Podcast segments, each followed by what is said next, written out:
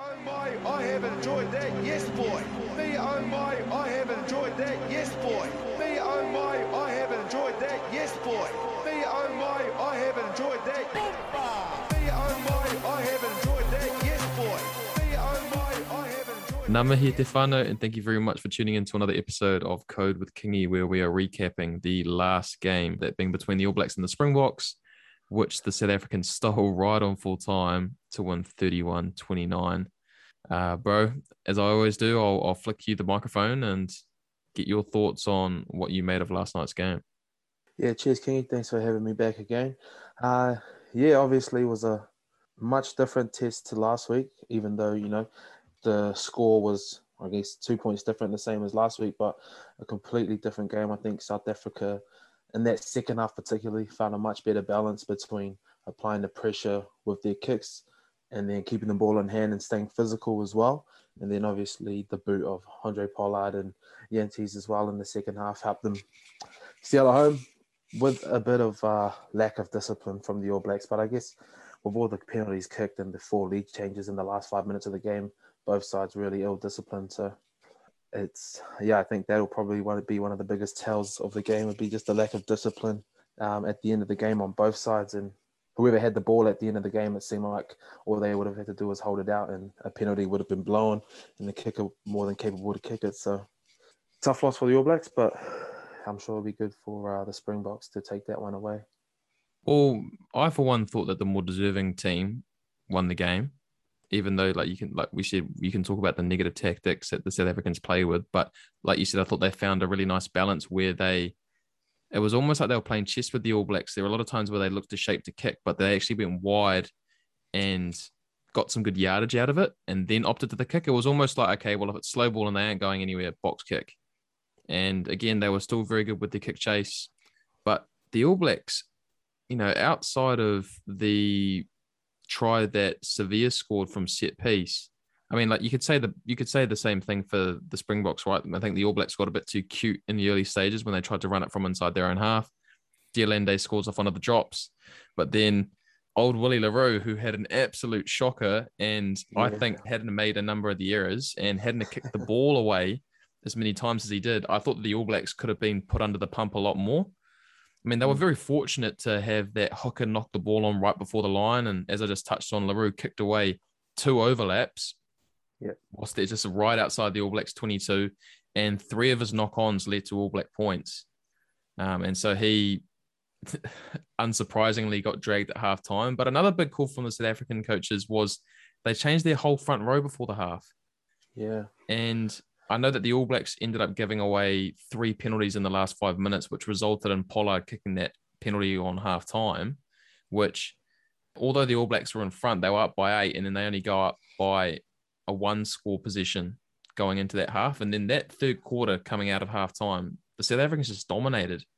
I remember listening to Justin Marshall, and he said that in that 20 minute period, the South Africans had spent at least two minutes inside the All Blacks 22, while the All Blacks hadn't even visited the South Africans 22 with ball in hand.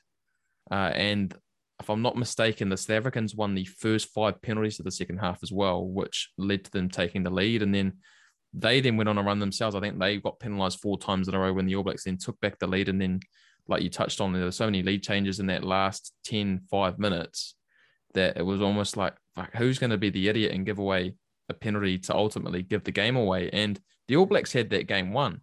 I mean, Savea did really well twice off the back of scrums to pick the ball up whilst his boys were going backwards. And then it was just a poor clean from not to single one guy out, but a Akira Ioane, which Duane Vermeulen then gets over the ball, kick to the corner, and then the hmm. All Blacks get pinged for offside right in front of the post to give away the game. Yeah. Um, so yeah, discipline, as you touched on, was probably yeah, a, a really big talking point. Just in that last 20 minutes, you know, that, that crucial period where you'd expect two world class teams to not be so messy, but that wasn't the case. Even the penalties that led to like the two Jordie Barrett penalties. I mean, like Dame, the Damian McKenzie one, which where he got thrown to hospital by Perenara. I mean, Frans Steyn was just unfortunate. That was the wrong call. Mm. Um, and you know, it's almost justice the fact that the Springboks won. But the one before that, where I think it was the replacement lock came on and didn't roll away. Yeah. It was like after literally getting the ball back, and all they all they would have needed to do was close out that last two minutes. Yeah, it was just almost yeah idiotic, um, if I'm being really harsh. But all in all, I thought the South Africans deserved to win though. Yeah, I definitely think that uh, yeah, the the better team won on the day, and I don't know who it falls down to. I'm not to single out like you said, but yeah, at some point you got to pull the boys aside and just tell them to stay easy. I know you know in the last seconds of the game, you want to get up, you want to make that tackle, you want to be the one to get the turnover, and you got itchy feet to make the big play. But as positive as a mindset as that is, it can also be negative when you're over eager, and that's just kind of what it looked like in that last. Uh, after South Africa kicked in and won their line, it looked like someone was looking to make that tackle to force the error and stuff, and it just went the wrong way. So it wasn't by a lack of trying; it's just yeah, like you said, idiotic play and probably just lack of uh, what's the word? I guess yeah, lack of yeah. yeah, just lack of. I mean, young side still relatively young All Black side. A game like this will be a good character builder, as was last week. But yeah, I think if we had a won this game, maybe we might not have taken the same lessons out of it that we will going forward. So That's true. the loss will That's sting. true. Yeah, the loss will sting, but yeah, That's probably like a, a good silver lining to take from it. But another one for me was the line out. Mm. Why did we continue to persist with kicking to the line when Etzebeth especially had shown that he was getting in there and being disruptive? Yeah. There was, I think it was the 64th, 65th minute, if we go back and check the tape. All Blacks have a, it's not a for sure three points. I think they would have been like 15 in from touch, but you'd, you'd give Jordie Barrett, you know, a nudge there, say with the game on the line. But Savea points to the corner and it wasn't a botched throw. Oh no, sorry, it wasn't a steal, but it was just a botched throw. And I know we touched on, or I've touched on in the past, you know, the last couple of weeks, the responsibility that was being bestowed on the two young hookers who aren't the most confident line out throwers. And yeah, not to be harsh of the brother of Suffle, but I don't know. I just didn't feel as soon as we pointed to the line out, I'm just like, fuck, we're losing it. That's just that's just shows the the faith I have in our line out. Whilst we don't have our number one option and leader in that pack and Sam Whitelock. That that the last two weeks against the best team at set piece or specifically the line out, I just think Sam Whitelock would have made a world of difference. Just the again, like we talked about composure in that in those crunch time stages. And there just there just seemed to be a lack of variety. And there, this the, the amount of times they threw right at Etzebeth channel. I think there was the one time where he got up in front of Scott Barrett towards like the last 10 minutes of the game. I can't remember the minutes, sorry. But yeah, just I'm not sure if that falls on Savea for him being the captain or whether you put it on the jumper or the hooker for botched communication. But that that was one thing for the forwards. And if I'm gonna level this out by picking out something with the backs, like I like David Havili as a 12. I think he's got the skill set to play there. And I know we touched on in our preview uh, whether or not we need to find someone that's a bit more bulkier to play outside him to um, get that combination right. But fuck, sending that guy down that 10 12 channel two weeks in a row where he was literally running into a brick wall. Fuck, I felt sorry for the guy. I mean, he, for the most part, he made a lot of his tackles, so I couldn't fault him there. But fuck, the amount of times he was getting told to cut the ball up and he was just getting Yeah. whacked every single time. And, you know, got to give credit to the South Africans. They defended well there, but it stunted a lot of the All Blacks go forward. Yeah, yeah, I agree on, on both those points. And I mean, I won't pretend that I know exactly what's going on those lineouts, but you know, 79% win rate on the lineouts for the All Blacks. It seemed that those three lost lineouts did come at the most crucial of times when we looked like we were building pressure. And then, you know, the All Blacks, they opt to go for that kind of quick throw at the front and it doesn't pay out. So, yeah, someone like Sam Whitelock's always going to fix that issue, but we can't rely, you know, on one man in a lineout when you're going against a world class set piece like the South Africans you got to have a plan B because plan A seemed like they wanted to go to the front a lot. And like you said, the channel that Etzebeth is in, you got to figure something else out. You got to figure out a way to avoid him at all costs. I don't know how to do that because I've never jumped a line out in my life or thrown one.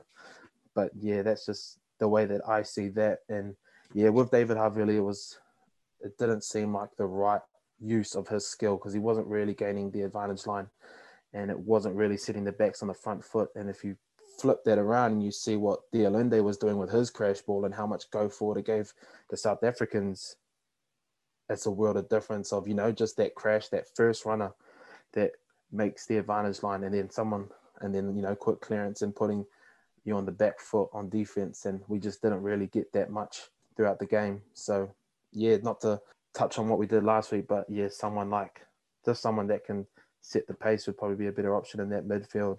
And I wonder, you know, someone like Ngani Laumape watching this now would have been perfect for a game like last night. Someone that can just, you know, beat the first tacker or at least get five meters um, with ball in hand post contact. That's exactly the guy I was thinking of, bro. And mm. You know, no, Laumape has his own flaws. You know, we're not going to say that he would have been the savior in this game, but mm. that was the thing when he signed the dotted line to go over and play in France. It left us strapped to begin with at 12 because Havili's only played there the one year. But at the same time, it seems as if all the midfielders that we still have in New Zealand all play the same way or are all cut from the same, at least physical cloth. Yeah. Like I can't think off the top of my head a big carrying 12 that that that's had you know decent experience at the Super Rugby level. I know there's game you could throw the names like a Peter Umaga Jacobsen, a Thomas Umaga Jacobsen.